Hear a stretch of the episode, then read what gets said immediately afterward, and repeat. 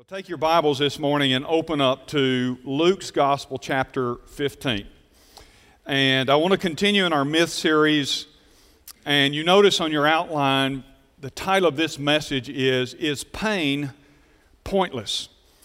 And the reason I phrase that is because um, all of us have pain in life, but there are some people that use that as a a motivation not to follow God. In other words, they say something like this or in some form or fashion well, if there's pain, if pain exists, God must not exist because if God is who you say is a loving God, then He would remove pain and He wouldn't let pain exist. But I hope today to clarify some of that if you've ever had that thought or if you know someone who has that thought or if you're going through some kind of pain uh, right now, I hope this message will be an encouragement uh, to you. And we certainly need to understand this whole matter of pain. I like the story I heard of a little boy, and he came home and he hadn't eaten lunch. And he walked into the house and he said to his mother, My stomach aches. And his mother said, Well, that's because it's empty. And five minutes later, his father walked in and said, My head aches. And the little boy said, Mom says that's because it's empty. Well, sometimes we're like that little boy, aren't we? We just don't understand pain. But we live in a pain filled world, and the media shows us a lot of pain and suffering that goes on. The, like the recent collapse of the condo building in Florida, we saw the, the pain, and I can't imagine some of the grief that some of those people are going through, and they're still waiting for information. The media shows us things that go on all over the world. Advertisers remind us of all the pain relieving products that are available. Uh, have you noticed how much in the last uh, five years, when you watch a television program, they, it, the commercials are all about medications, aren't they?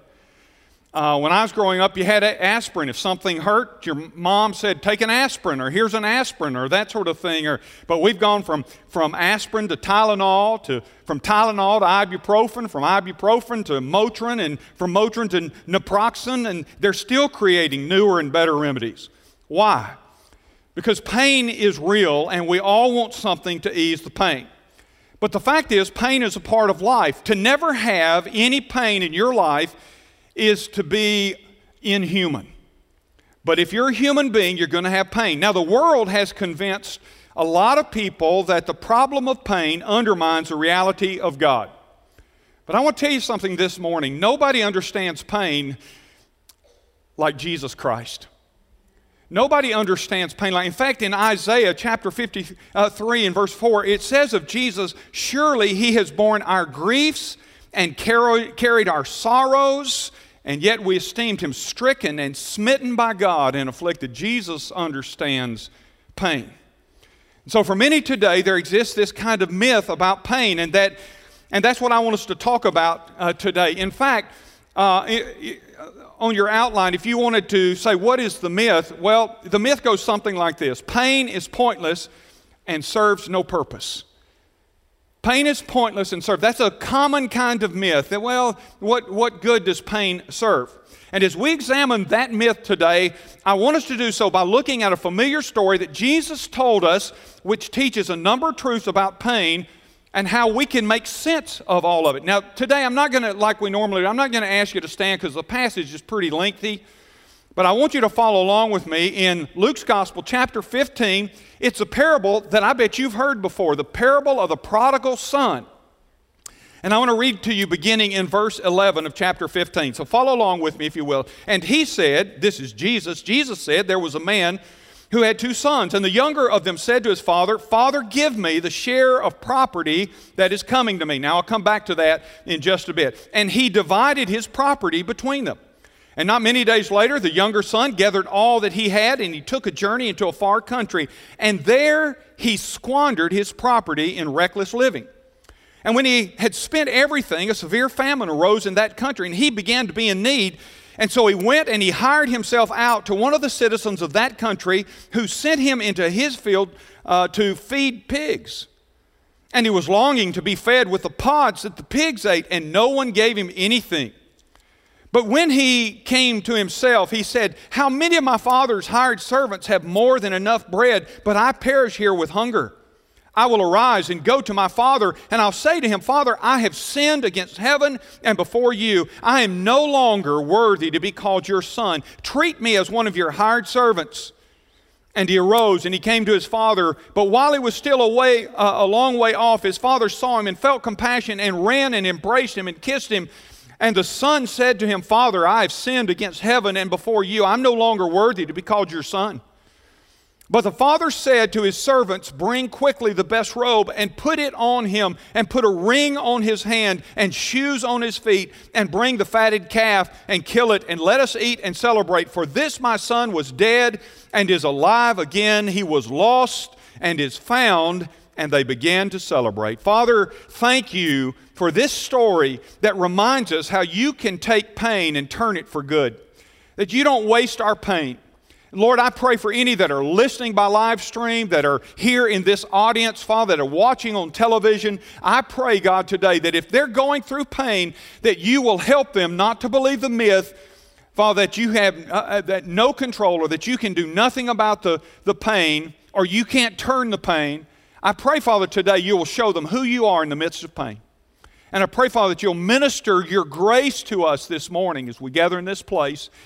Right now, would you tell him in your heart, would you say, Lord, I'm listening, I'm listening, I'm listening to you. Speak to me through your word and your Holy Spirit in Jesus' name.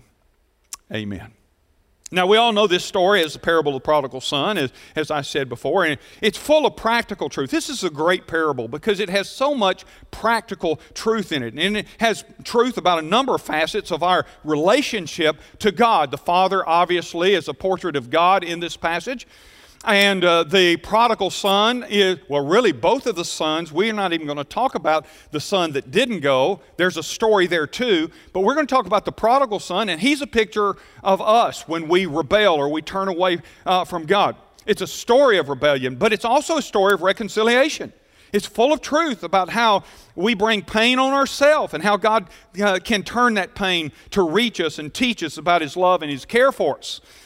And from this story, we can learn that pain isn't pointless.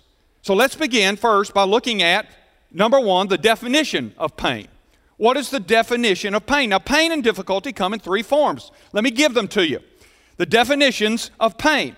First of all, there's physical pain. You know, that's the external pain that affects our physical condition. I think everybody understands physical pain, right? There's physical pain that comes into our life. And by the way, uh, sometimes we're the reason physical pain comes. The, secondly, there's emotional pain. That's B on your outline. That's, that's internal pain. And you know, emotional pain is a kind of pain that we often try to hide or cover, isn't it? We don't want people to know how we're feeling on the inside, if we're hurting. A lot of times we don't, we try to cover that. It's an internal pain, and we often try to, to either hide it or ignore it. Psychologist Scott Peck has said this. He says, fearing pain almost always uh, to a greater or lesser degree, is the kind of pain we try to avoid. Uh, and it keeps us from avoiding the issues or the problems. He said, We procrastinate hoping that this emotional kind of pain will just go away. We ignore and pretend that these problems don't exist, and we attempt to get out of them rather than suffer through them. This tendency to avoid problems, listen to this statement he makes. This tendency to avoid problems and the emotional pain inherent with them listen to this, he says, is the primary basis of human mental illness. So there's emotional pain, and, and, and I, I would suspect uh, just about everybody in here could say, Yeah, I've had some emotional pain in my life. And then, third, there is, see on your outline, spiritual pain. Uh, that's the kind of pain that occurs. Listen, how do, where does that come? That pain generally comes from disobeying God.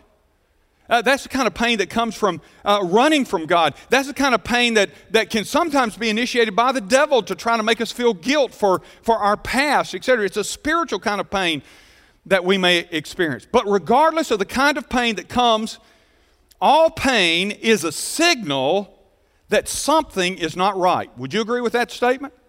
Pain is a signal that something isn't right. And if that be the case, then God wants you to identify it so that you can deal with it and learn from it. Uh, a previous vehicle that I owned, it had something, and you, you've probably seen this at the uh, when the gas gauge began to get uh, empty, a little light would come on by the gauge. Have any of you ever had that, or do you have that in your car? And so that light comes on, uh, and uh, uh it, it is a signal to you that the tank is close, close to empty. Now, I remember when that light used to come on, I thought, I don't have time to get gas. I don't have time for that light to come on. I wish that light would just go off. And suppose I took my car to my mechanic and I said, Look, when I start getting low on gas, this, this light keeps coming on and it's irritating me. I want you to disconnect it so it can't come on anymore. And then I'll be able to, to, to solve my problem. If the light doesn't come on, no problem, right? Now you think, you think the right way, you would say that would be absurd. I mean, to ignore the, the light, or to, have you seen the commercial where a light comes on the dashboard and the woman takes a sticker and she it says check engine? Have y'all seen that commercial? Check engine. And so what does the woman do? She takes a, a child sticker, one of her kids' stickers, and she sticks it over the light, and all is well, right? Out of sight, out of mind uh, kind of thing. And, and it, but it's absurd to ignore the light or remove the light. It's a signal. And likewise, pain is a signal. It's a signal that, that something requires attention in your life. Unfortunately, for most people, though, when pain comes, they think of it as the enemy. And it can be, but it isn't always. And, and that's why we, we, we shouldn't ignore the pain that comes in our life. It is a signal of problems, but it does not mean that God doesn't have, listen, a purpose behind your pain. So it's important to define the kind of pain that you and I might, might be dealing with or might deal with. And if you haven't dealt with pain of any of these, eh, hang on, you will. But here's the second thing we have to understand, and that is not only the definitions of pain, we need to understand the development of pain. How does it happen? How does it develop in our life? And we see that in verses uh, 12 through 14. I'll, I'll point that out here in just a moment. But have you ever noticed that when something painful occurs in the world or in personal lives, the first thing that we, we, we tend to do is call God in on the carpet? If you notice our culture is like that, they don't want to have anything to do with God. They don't want to have any identification with God. But if something tragic happens, one of the first things we hear culture doing is, Where's God? God, why didn't God show up? Well, where was God when God was needed? That's the kind of thing that happens. Despite the fact that we don't want God involved in any area of our life, but if something goes wrong, suddenly the appeal is, Now, where was God? But the truth is that much of our pain and difficulty is a result of three things, and we see those things clearly illustrated in our passage today. First, pain is often the result of the choices that we express. Look at verse 12. And the younger of them said to his father, Father, give me the share of property that is coming to me. It's a choice that he makes. He goes to his father. He says, Father, I want my way, and, I'm making a choice. I want you to give me what is mine. His pain began, listen, with bad choices. The prodigal made a foolish decision. He never thought through the implications of his choice. His choice, by the way, would cost him big time. And by the way, his choice would bring him emotional pain, physical pain, and spiritual pain. It cost him big time, but he never thought through the implications of the choice that he was making. You see, his pain was not, listen, it was not God induced. It was self inflicted and God allowed. Did you get that? It wasn't God induced, it was a result of his, his choice. He makes this choice. So it was self inflicted, but God allowed him to live with the choice. All because of pride and arrogance, a foolish decision that was totally self centered. Kurt Bruner, in his Responsible Living in an Age of Excesses, writes and says, It is difficult to be honest about the choices we make. Rather than say, I decide to, we say, Well, God directed me to. And when things don't work out the way we had hoped they would, we turn around and point the finger of blame at at, well, there's a lack of faith or, or disobedience to God's uh, plan. We rarely stop to consider whether the decision itself was just unwise and didn't have the, the favor of God upon it. And instead, uh, we didn't seek the direction of the Lord uh, as was appropriate, but we make a choice that is ultimately our responsibility. And listen, do you know what? God gives you the freedom. There may be some of you who are here in this auditorium this morning. There may be some of you watching us on live stream, and you've never made the choice to trust Jesus Christ with your eternal soul, and He will not force you. But He will let you live with the consequences of your choice. And that's a dangerous choice. That's the way God says. He says, I love you, but I will let you, I will allow you to make choices and decisions. And sometimes those choices will, in fact, bring pain and heartache into your life. Sometimes our choices are the instigator of our pain. And when our choices backfire, we often blame God. We, we or, or blame someone else. Let me tell you a prayer that I've began praying years ago. I prayed it this week. I mean this. This is a prayer. Our staff has heard me say it before, and, and, and I pray this. I prayed it this past week. Dear God, help me not to do something stupid. I think that's a strong prayer. God, because here's what I know if God doesn't prevent me from doing something stupid, I'll do something stupid 10 times before this day is out. Right?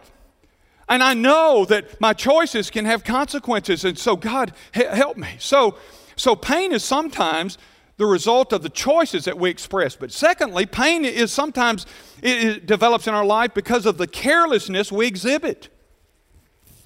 The choices we express, but the carelessness we exhibit. Look at verse 13. Not many days later, the younger son gathered all he had, took a journey into a far country. Look at this, underline this. And there he squandered his property in reckless living. This was carelessness. The fact is, uh, he did this to himself. It was self inflicted pain. Dr. Paul Brand, uh, one of the world's foremost experts on leprosy, and a strong believer, I might add, describes how leprosy um, causes patients to lose their fingers and toes. You've heard about a leper and their, they lose their, sometimes their nose or their fingers, their toes, all that. Why? He describes why. He's an expert in it. And, and he says, it may surprise you. He said, it, it's not because the disease can cause decay, it can, but it's precisely because, listen to this, they lack pain sensations. And so, consequently, he says, nothing warns them when water is too hot or a, a, a hammer handle uh, splits. Accidental self abuse destroys their bodies. Do you, do you get that? He said, because they don't have pain sensations. I mean, so you can whack yourself or you can uh, put your hands in scalding water accidentally, but you don't feel any pain. And that's, he says, it is self inflicted abuse that often causes them to lose their fingers, their toes, and that sort of thing. Much of the pain, listen, we bring into our lives is simply a result of carelessness, not, uh, not because we thought through it. And you know, we live in a world today, don't we, that wants to blame everybody else but ourselves. Nobody wants to take responsibility. It's not my fault. It's not my fault. It's not my fault. It's your fault. You did this to me. Somebody, and, and that's exactly what happened with the, the prodigal. He said, uh, You know, I'm going to do my own thing. And God allowed him to. And he, he lived with a careless approach, reckless living, it said, and consequently he squandered everything that he had. And so sometimes, sometimes Pain develops in our life because of the choices we express, and sometimes because of the carelessness we exhibit in how we live. And then, third, pain is frequently the result of the circumstances we experience. That's number C on your outline. The circum. Now, listen carefully to this because I want you to understand that he had nothing to do with this. So, we can make bad choices, right? Are y'all with me? We can make bad choices, and bad choices cause us what? To live with the consequences. We can we can live carelessly and recklessly as he did, and consequently, it can bring problems or pain into our life. Are, are we on the same page? Y'all do like this, or I'm going to go on for uh, another hour and a half. Thank you, Chuck. Chuck bailed y'all out. But here, listen to this. I want you to get this one. Pain is frequently the result of the circumstances we experience. Look at verse 14. It says, A severe famine arose in that country, and he began to be in need. Now, he was in need because he had been a nutcase in how he lived. But he had no control over the famine. Would you agree with that? These were the circumstances that were thrust upon him. He didn't cause the famine, he didn't cause the circumstances, he had no control over them. But he did, listen, like you and I, he did have to live with the circumstances, right? Sometimes your pain or your difficulties in life are merely the result, listen, of living in a fallen world. And in a fallen world, there are problems, there are pain, and there are natural consequences, right? In a broken world, the world is broken. So sometimes you don't have any control over the pain that comes into your life. It is the result of living in a, a fallen world. Pain is a reality that resulted uh, from man's disobedience at the very beginning. And so, from generation to generation, this world has been broken, and because of that, there's disease and sickness. Uh, there are problems because it was introduced way back there. And so, sometimes you're just living with the natural consequences of a broken world. And as long as we live in a broken world, there will always be circumstantial pain. Does that make sense? Pain that comes to us in the course of circumstances. Now, I don't have time to get into the fact that you can create bad circumstances too, right? You, some of the choices you make create your circumstances, right? Some of the, the carelessness you, you uh, live by can create bad circumstances, but sometimes there are just circumstances that are the result of living in a broken world. Are, are we clear? You got that? That's how, that's how pain tends to develop uh, in our life. Now, while a broken world produces pain, listen to this. Here's the good news God doesn't waste it. But what He does is He turns it and He uses it to move us, or at least attempt to move us, toward His purposes. Elisabeth Elliot, I don't know if you know that name. Elisabeth Elliot and her husband Jim went to reach the Auca Indian in uh, Peru, in South America, and oh, in a short time they had been there, they were cannibals and they attacked them and they killed most of the men with a spear. And Elisabeth Elliot, the husband of Jim Elliot, who died, years later she wrote this, and she was a tremendous Christian woman, and she said, I'm not a theologian or a scholar, listen to this, but I am very aware of the fact that pain is necessary to all of us. In my own life, I think I can honestly say that out of the deepest pain has come the strongest conviction of the presence of God and the love of God. That's what she said out of uh, uh has come out of Charles Spurgeon, the great preacher, said, I am certain that I never did grow in grace one half so uh, much. I, I never did grow in grace one half so much anywhere as I have upon the bed of pain. And C.S. Lewis said, God, listen to this God whispers to us in our pleasures, He speaks in our conscience, but God shouts in our pains. Our pains are His megaphone to rouse a deaf world. In other words, listen, pain has a purpose. So let me give you some ways that God uses pain. This is under number three the destiny of pain. The destiny of pain. Verses 17 through 19, as I'll point to in just a moment. How does God then use pain?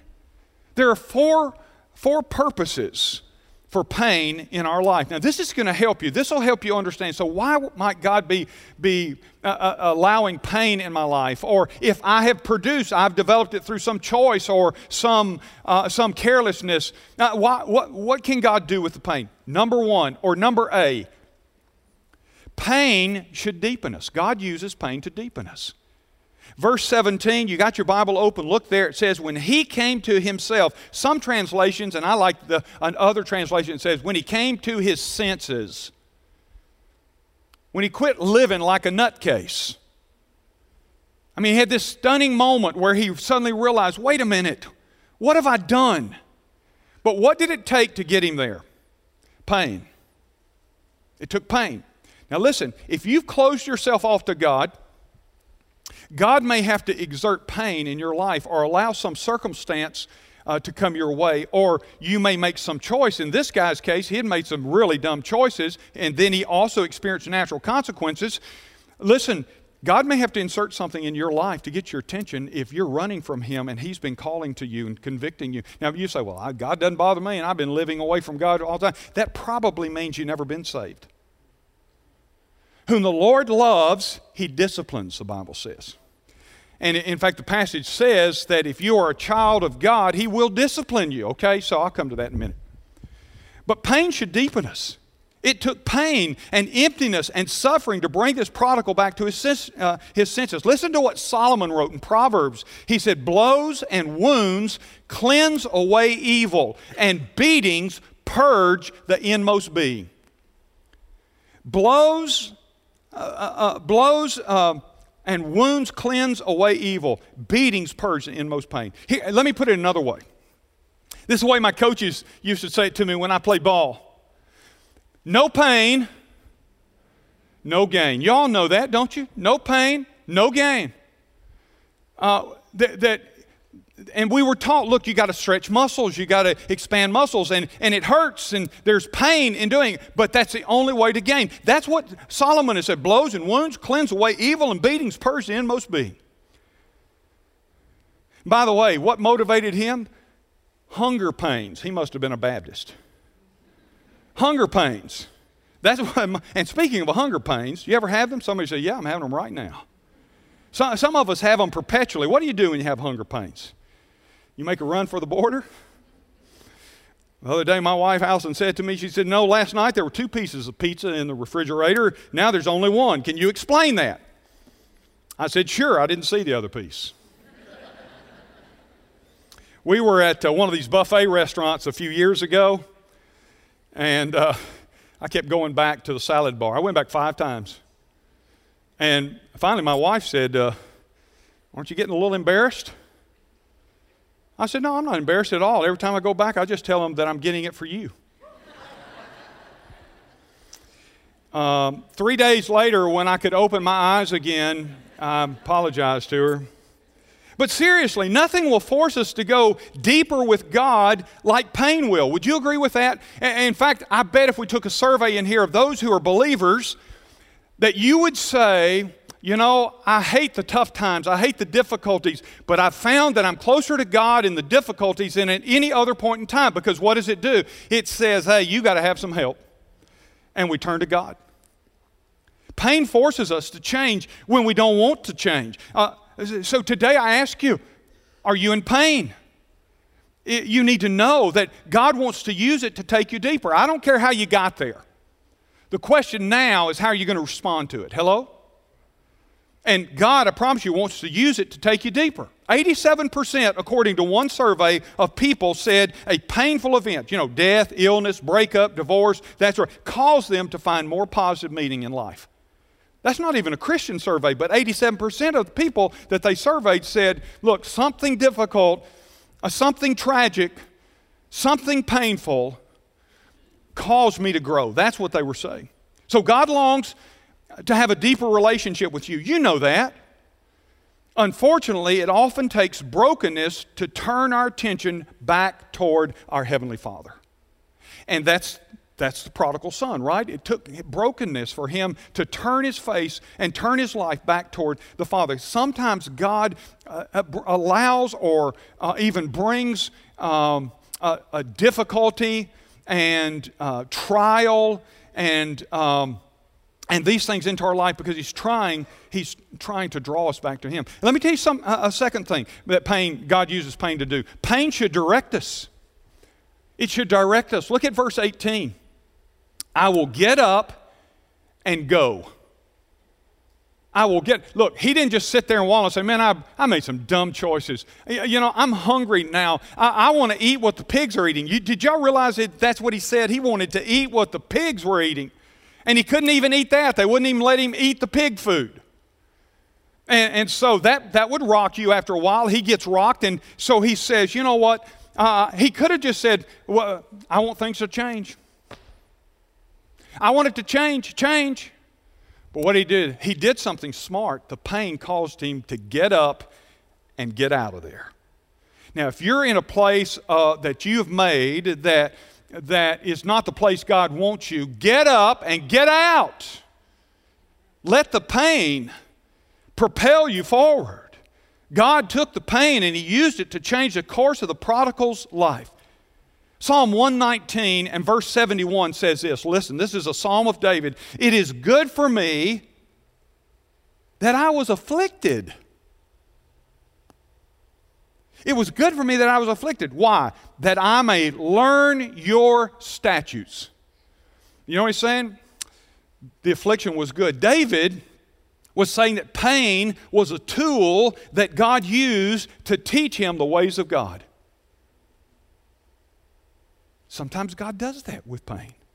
Hardly anything is more influential in our life than pain, and that's why, that's why if you think about it, pain, suffering, torture, and persecution are used in uh, prisoner camps, aren't they? Prisoner war camps. They use that. Why? Because it, it's influential. And that's why the enemy of our soul, the big enemy, has used pain against the church to try to silence the church. Now, I'm not suggesting that pain should be pleasant. I mean, that's kind of an oxymoron, isn't it? Oh, I'm going through this pleasant pain. You know, I, we don't have to say, oh, pain is, oh, this feels so good. I, I'm not suggesting it should be, it, it should be salt either. You know what? I heard about a little boy, and he told his pastor, he says, I'm only six and I have no trials, but I look forward to some. Look, you don't get any spiritual merit badges for seeking to suffer. Right? And so pain isn't something to be sought. There'll be plenty of it that you don't have to seek. And, and pain shouldn't be taken lightly. So please don't hear me say, ah, it's just, you know, God wants to use it. When, when you're going through pain, pain is painful, if you will. But what we have to do is say, gosh, so this pain that I'm experiencing, what might God be doing with that? And what I'm saying is that God uses pain in our lives to direct us. Get up and go. I need to make some, some new decisions. I need to make some right decisions. I need to make some godly decisions to direct and influence the course of my life. The prodigal had to encounter pain in order to change the direction of his life. And then God was able to use the pain to redirect him to bring him back around. If you're here today or you're watching by live stream or television, I want to tell you something. If there's pain going on in your life, you may not have produced it, but it's there and it is a signal that something is not where the way it should be. Ask God, God, what are you wanting me to learn? Are you just trying to take me deeper and deeper? Do you remember the apostle Paul? He had a thing called a thorn in the flesh. How many of you have ever read that story? Thorn in the flesh. 3 times Paul said to God, and Paul and God talked a lot. And it says, Three times I sought God, I asked God to remove the thorn. And God wouldn't do it. It was painful. We don't know for sure what it uh, was. Some people think it was an eye ailment we, because of some other passages Paul wrote, but we don't know what it was. But God, he said, Three times I sought the Lord, and God said no all three times. And then Paul said, Ah, I get it. And he answered, he, he finally tells us, I figured out what God was doing. And he, he says this about the thorn I've learned that the thorn keeps me dependent on God. So therefore, I won't ask him to take it away anymore. I instead will know that in my weakness, he becomes strong to me. That's depth and direction, isn't it? And so, so I, uh, uh, I'm not saying that you and I should, should look for pain, but we should identify the pain and say, okay, God, what's going on? What is my response? The prodigal had to encounter pain in order to change the direction of his life. And God is able to use his pain to redirect his life, and he's able to use your pain to redirect your life. Then, third, number C, God uses pain to discipline us. Did you notice what he said in verse 18? He said, Here's what I'll do. I'm going to rise. I'm going to go. That's direction. Get up and get moving. Get away from the bad choice or the bad servant if you can. Uh, chart a new course for God. And then he said, And I will say, he rehearsed his conversation with his father before he ever got there. He said, What I need to say to the father. He said, I need to say to him, Father, I have sinned. And notice he's, I've sinned against heaven. And he said, I've sinned against you. I, have sinned. He, he understood this is about discipline, this is about repentance. And sometimes God has to cause our pain to supersede our pride.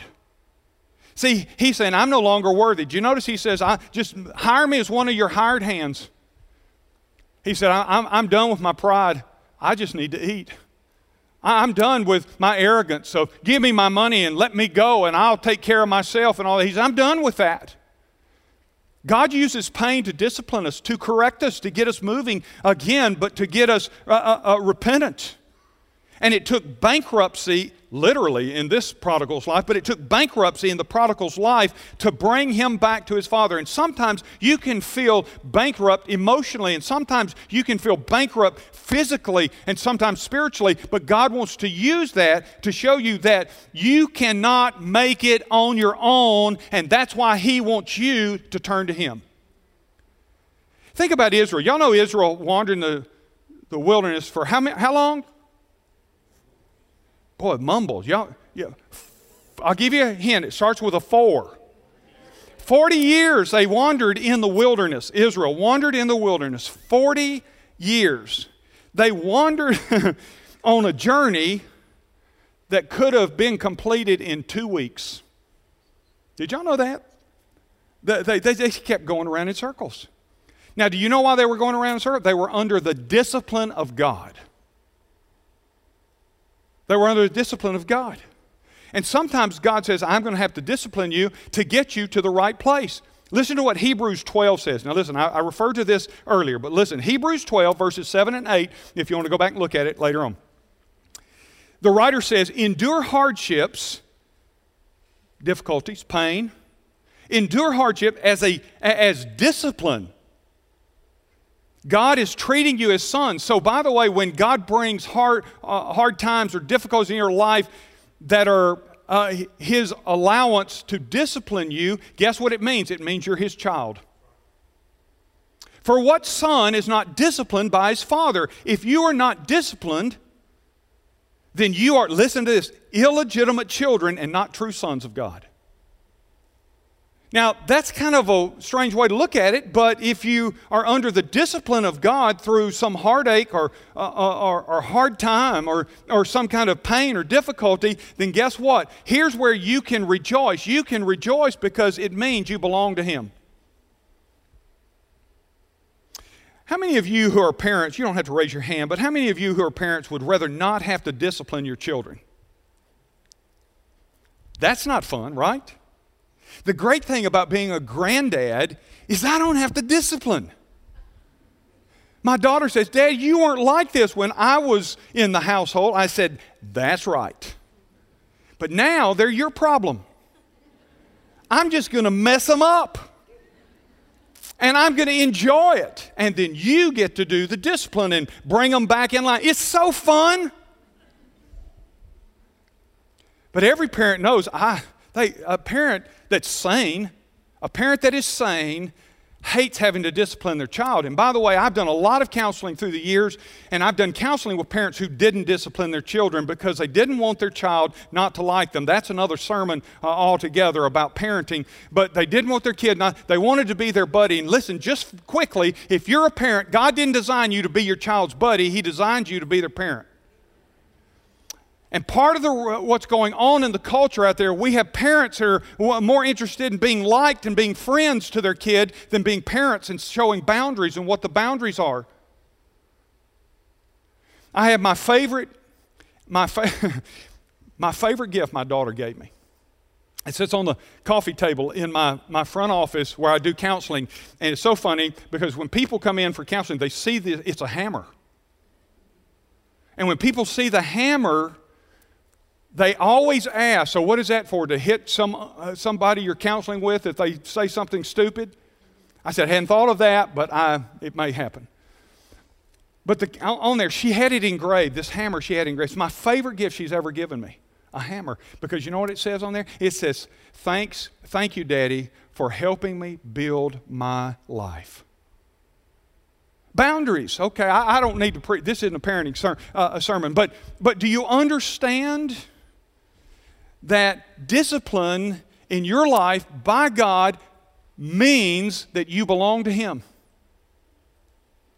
And listen again, if there's no discipline, I, I mean, discipline for, uh, uh, for how you are, are uh, relating to God, if, if, that discipline is not there, when you know it probably should be, it co- should cause you to say, Do I belong to the king?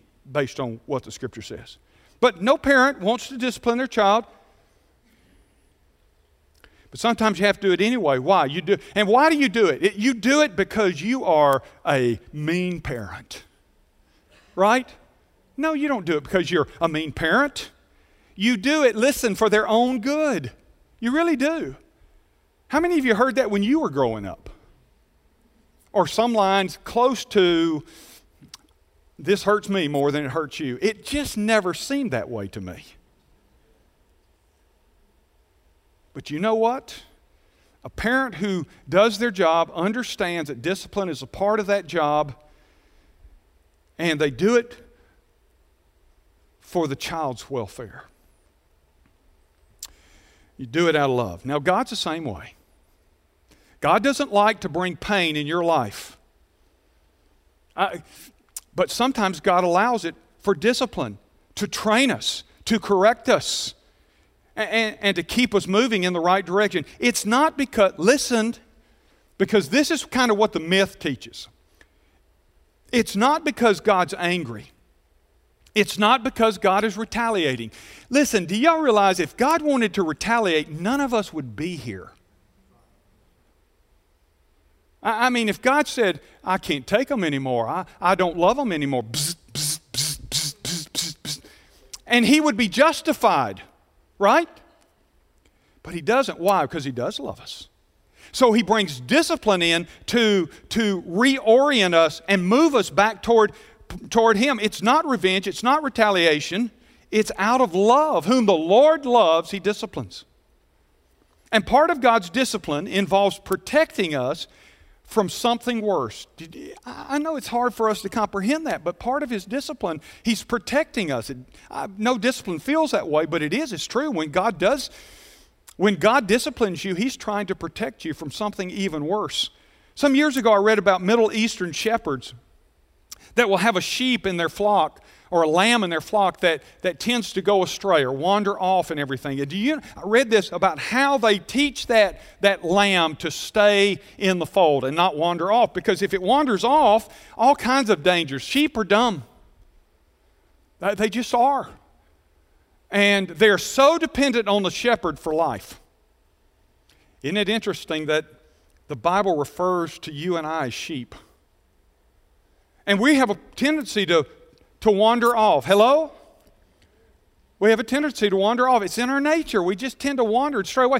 And so, I, shepherds in the Middle East, I don't know if they still do this today, but years ago at least they did. What they would do for a, a, a lamb that had a tendency to wander off is the shepherd would break its leg on purpose. Come here, little, come here, little lamb. I love you. And then they'd splint the, the leg, and the sheep, would, the lamb would have to kind of hobble. It couldn't wander off, and it'd have to, it, it'd have to stay near the shepherd and it would teach that sheep look, this is discipline. And it's not discipline out of retaliation. I'm so tired of you wandering off, I'm going to get you. It was instead, you've got to learn to stay near me because if you wander off, you'll get eaten by a wolf or a lion. If you wander off, you'll go off a cliff. You know, I've told you before that sheep are so dumb that they'll put their head down eating and they'll graze right over a cliff. Baptists do that too at the buffet. But, but you understand? So it's an act of disciplined love. And sometime I want to tell you something God puts a splint on your life that keeps you from wandering too far from the flock. You with me? And you may resent it and you may resist it. But, friends, listen, it's God loving you. It is God guarding you because He doesn't want you to wander into something worse. Aristotle said, Some things we only learn through pain. So when God allows pain in our lives, we, we never need to doubt His love. His motive behind all the pain is to direct and discipline us for our own good. And here's the final thing, and I close with this pain should devote us. God uses pain to devote us. Notice he says in verse 19, I'm no longer worthy. The prodigal had a new perspective on who, uh, who he was and who his father was. And it's all because of pain. He demonstrates a new respect for his father. If you read on through the whole, he, he has a completely new respect for his father, and he recognized who he was in this whole process, but it was pain, pain that brought him back around and devoted him uh, more so. He demonstrates this new respect for his father. Sometimes God brings pain and difficulty because he's trying to produce a new kind of devotion to him. And he uses it to grow us. You know, often when I'm experiencing difficulty, I turn to the book of Psalms. Do you ever do that? The book of Psalms. And I find so much help there. I find so much strength in the Psalms. But have you ever wondered why there's so much help like that in the Psalms? I mean, Psalms full of that kind of help, right? When you're discouraged, is Psalm 42. When you're depressed, I mean, uh, uh, so many uh, times when when your enemy is after you, there. I mean, just all kinds of psalms in there. What prompted David, who wrote most of them, what prompted David to write all those incredible Psalms? What was it? Well, if you study, you realize that he wrote most of those Psalms during great periods of pain in his life. And that's why we can connect, and that's why we identify with them when we read them. With, uh, they seem like they're, they're he, he captured what's going on in my life. Well, that's because he was walking through periods of pain. Write this down. Pain is the high cost of growth. Pain is the high cost of growth. Handel, a great composer, composed a, a musical set we call the uh, uh, Hallelujah Chorus. You ever heard the Hallelujah chorus?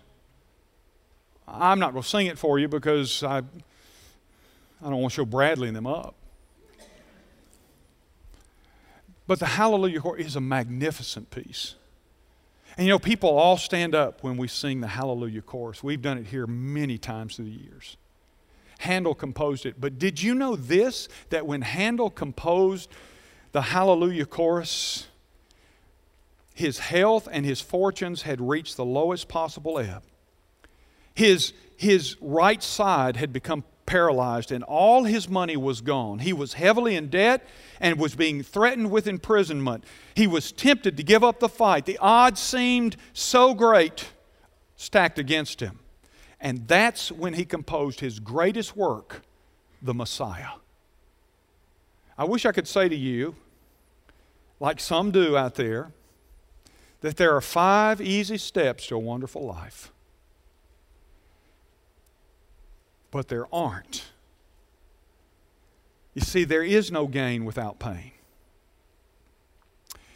There was no cross without sacrifice. There was no church without suffering. And there are no disciples without pain. And often our problem is that we want the product without the process. Uh, you, you say, well, what's the product? There's nothing wrong with the product. The product is uh, maturity, uh, uh, emotional stability, health, wholeness, confidence, meaning, significance, in, and understanding fully of our purpose. Nothing, that's the product. There's nothing wrong with the product. The problem is we don't want the process. We want the product without the process. We don't want the pain that goes along with the, with the, uh, the, the uh, uh, product of maturity, and we don't want the struggles and the tough times. But listen to me, you can't short circuit God's process. In fact, the very thing that discourages you the most, God wants to use to direct and deepen and discipline and devote you. That's why Paul wrote Romans 8:28. A lot of people know this verse. You know, the verse about God takes all things and turns them for good. Now, in that verse, it doesn't say all things are good, but it says God can cause all things to work together for good. To those, listen, it's specific, not to everybody. If you don't know God, that doesn't apply to you. You just kind of have to grit your teeth and get through it. Life's tough. But to those who know God, he says, God causes all things to work together for good to those who are called according to his purpose. He uses it, he doesn't want to waste it. I was standing up to leave a restaurant. I don't know, this is probably a year or so, a couple of years ago maybe. And I hit my head solidly on a lamp that was hanging down over the table. Why do they do that? Why do they put those there?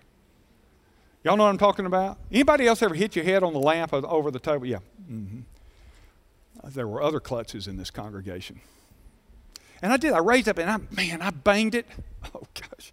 It hurt. And I kind of staggered away from the table, holding my head.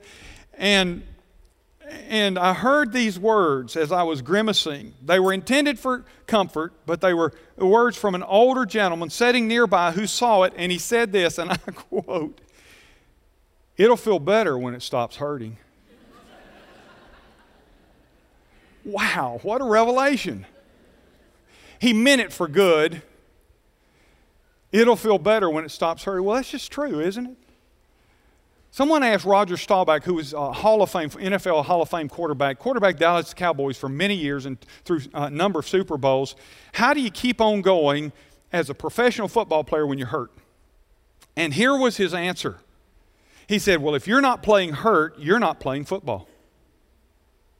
Listen, it's exactly the same with the Christian faith. If you're not encountering pain or difficult, you're probably not in the game. So today, if I can send you out on a high note, it would be this: if you're, if there's some uh, emotional hurt or there's some, and, and I, am not saying just deny them or just walk out and say, "Well, yeah, okay, it's all right." Pain is not all right; it's a signal. Remember, but if it's there and you're a follower of Christ, ask yourself, what is God trying to do? I'm in the game, obviously, because I'm, I'm facing some challenges or some difficulties.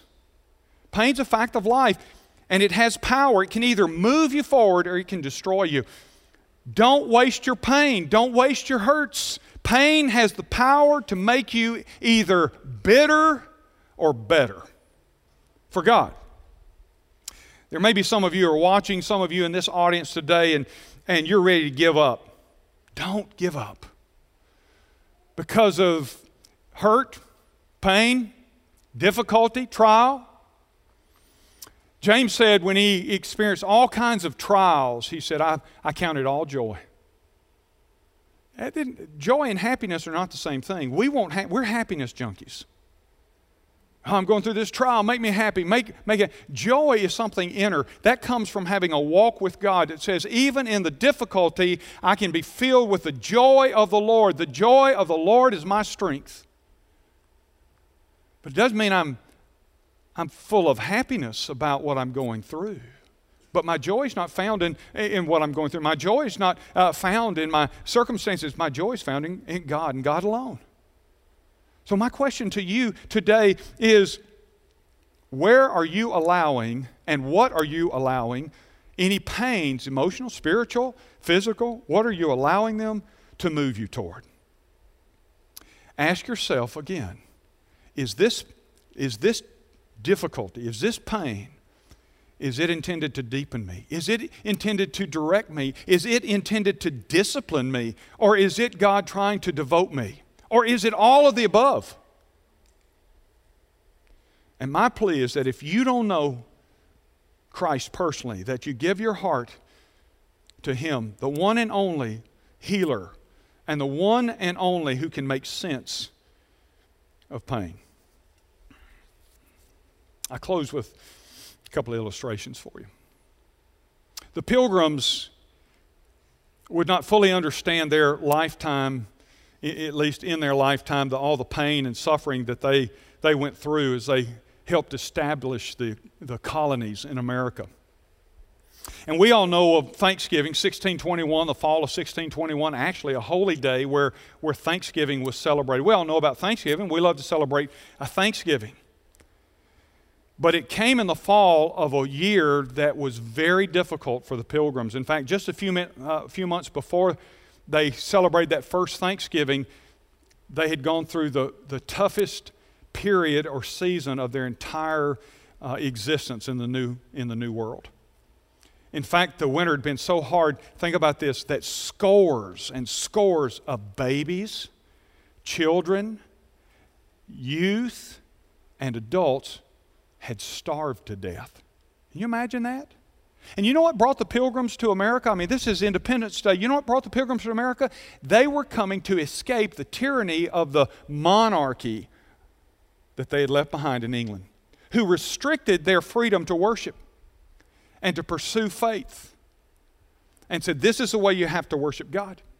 And so they were leaving. And you know what? They believed they were on a mission for God to the new world, to to, they believed God wanted them to, uh, to begin a whole new nation that would be followers of, listen, Jehovah God, not the other gods that we're all told about. And so they came with this noble intention. They erected churches, and, and the scriptures were so substantial in those early, in those early years. But in, in 1621, they'd had enough. Their kids, think it, they watched their children, many of them starved to death. Can you imagine? And so they decided to go back to England, go back to the tyranny that had been living under. It was kind of like the prodigal. They basically said, I will just go back and, and live, except what was waiting them was worse than what they had. And so they boarded a ship. They actually boarded a ship. They packed up and they were on the ship in their little harbor and they were ready to leave and go back to England and resubmit to the king and his tyranny. And as they were getting ready to pull out of the harbor, they noticed a ship coming their way toward the harbor. A Frenchman by the name of Delaware was on that ship. I bet you can figure out where we got the name of the state. And this Frenchman brought medical supplies, clothing, and food, all that was so de- dearly needed. And the pilgrims decided, they got off the ship, they decided to stay. Aren't you glad they did? We're here today because they decided to stay then. And because of that, that, that mission that they believed God had put them on existed. But there was a lot of difficulty and hardship, wasn't there? Sometimes when you pursue the purpose of God, there will be some difficulty. Is it worth it? You better believe it. You may not know it right now, but generations will know it. I have this thing I've said, I, have said this on, on, many occasions through the years. What, what do I want my family? One day, you know, if Jesus tarries and doesn't return and we're here for another century, well, what do I want my grandkids and my great grandkids what I want them to say, uh, I want them to say something like this God sure has been good to our family. Why has God been so good to our family? I want them to be, to be able to say, well, we're not sure, but we think it may be because of our granddaddy or our great granddaddy who, who, who followed God in good times and in bad times. Maybe it's because of him. Maybe it's because he lived for God. He. Not perfect, not perfect, don't you want that of the generations behind you? Aren't we glad the pilgrims did? Because they did, we're here today and we're telling their story. And those who may have never got to see the fruit of what they did now know the rest of the story. The 56 signers of the Declaration of Independence. What happened to most of them is horrendous. Uh, several of them lost sons in the Revolutionary War. Uh, several of them uh, lost all they had. And when they signed the declaration, they said, We pledge our sacred honor, our fortune, and our very lives for freedoms, knowing that there would be hardship. In fact, one of the founders made this statement. He said, Gentlemen, we better all hang together because if we don't, we will all hang separately. They knew that there could be consequences. Most of them died penniless. One ended up living in the forest and in caves the rest of his life, separated from his wife, who passed away, and his 13 daughters he never saw again.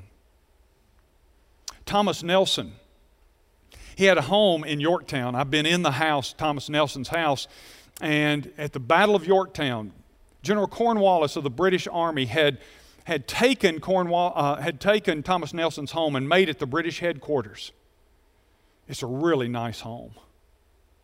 You know what Thomas Nelson told George Washington to do? He said, Bomb it, destroy it. It's only a house. I'm glad the pilgrims didn't get on the boat and go back to England. Amen? And I'm glad those signers of the Declaration did. Because we're here today because of decisions made by general, not perfect men, didn't do it all right. Most of them were Christians. We showed a video this morning that was produced by our media staff. Most of them were Christians. You know, 29 of the 56 went to seminary to be a minister. They weren't perfect, made some bad choices, bad decisions, but thank God they stood in the greatest difficulties because they did. We're here. Now, listen, you say, so what is the point? The point is that you and I, if we're going to see fruit from our life, we're going to have to understand that sometimes difficulty and pain has a purpose. Instead of just writing it off, ah, you know, we may have caused it. It may be natural consequences of living in a fallen world. Whatever the case is, the key is that we respond to it properly. Make sense? And if we do, God can do some incredible things in our life. Would you bow your head and close your eyes, no one looking about? I want us to close our service with an invitation today. In just a moment, I'll be stepping down front, our staff will be on the aisles. And if you make a decision in this room, we'd love for you to come and take one of us by the hand and say, This is the decision I'm making. Some of you who are watching by live stream, you're going to want to make a decision to follow Christ or to trust Christ, maybe to join this church. And you can do that, and we'll give you instructions about how to do that in, in just a moment. But here's the key if you're in this place watching by live stream television and you've never trusted Christ, truly trusted Christ, you can do that right where you are. Right now, you can call out to Him. The Bible says, Whosoever shall call upon the name of the Lord will be saved. What do you, what do you call out? Say, Lord Jesus, thank you. Thank you for loving me. Thank you for loving me. I know I'm a sinner. We all are sinners. I, I, know I'm a sinner. Thank you for loving me, even though I'm a sinner. Thank you for dying on the cross for my sins. And I invite you now to come in. I receive you as my Lord and my Savior and my Master. I want you in my life. Head bowed, eyes closed. I want to tell you something. If you call out to Him like that, He will hear that prayer. And it, the Bible says, as many as received Him, to them He gave the right to become children of God. I hope today that if you didn't know him, you now know him. I don't want you leaving this place without that relationship. Maybe you're here this morning and you say, you know what? I've got some pain going on in my life. With heads bowed and eyes closed in this in this room, if you say I've got some uh, pain, it may be emotional, it may be physical, it may be spiritual pain. With no one looking around, would you just slip your hand up? I want to pray for you.